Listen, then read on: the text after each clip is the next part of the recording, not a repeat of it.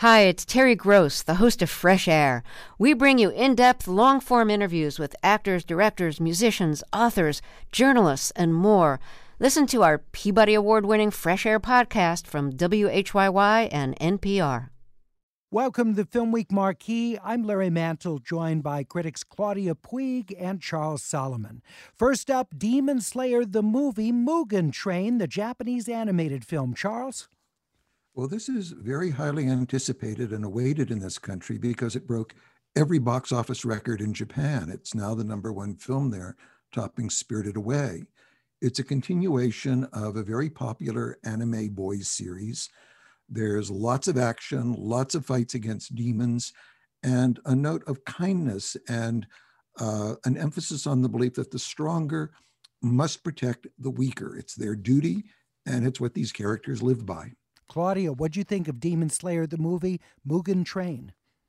I thought it was visually stunning. And, you know, it's interesting. The story kind of resonates now during the pandemic, since demons can be interpreted to sort of symbolize the unknown and inexplicable terror and natural disasters. So, um, even for those who are not familiar with the Demon Slayer lore, they, they may find it especially satisfying during these times. Haruo Sotozaki is the director of Demon Slayer, the movie Mugen Train. It's rated R. The Japanese animated film is in wide release. The documentary Street Gang How We Got to Sesame Street is directed by Marilyn Agrelo. Charles. Well, again, you'd have to be a complete Grinch not to be moved by this. It deals with the creation of the popular show. You get to see Frank Oz and Jim Henson very young working together. You get to see a lot of fantastic guests and touching moments.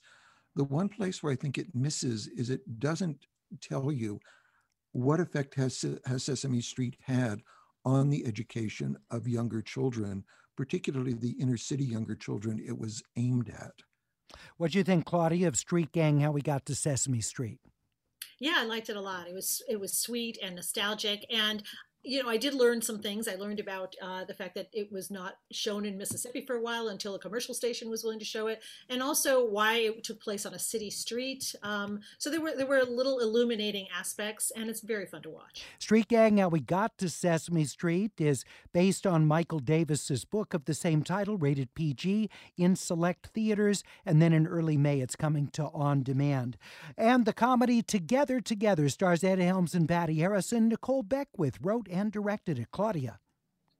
I really like this. It's it's uh, touching and funny, and it's low key. It's this very kind of straightforward, sweet story uh, that is about a friendship between a surrogate and uh, who's 26 and a 45 year old man who wants a child. And you know, instead of the usual films about women with their biological yeah. clock, we're seeing a man. Um, so it's it's a very Ed Helms is great. Patty Harrison is wonderful. Together Together is rated R at several of the Laemmle's theaters. For our critics, I'm Larry Mantle. Have a great weekend.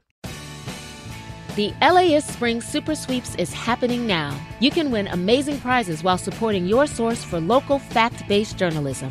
One lucky grand prize winner will get to choose a brand new Lexus or $25,000 in cash. Other prizes include an electric bike from Juice Bikes and $1,000 gas gift cards. Your donation of $60 gets you one entry to win, and the more you give, the more entries you get. Donate now at laist.com slash sweeps.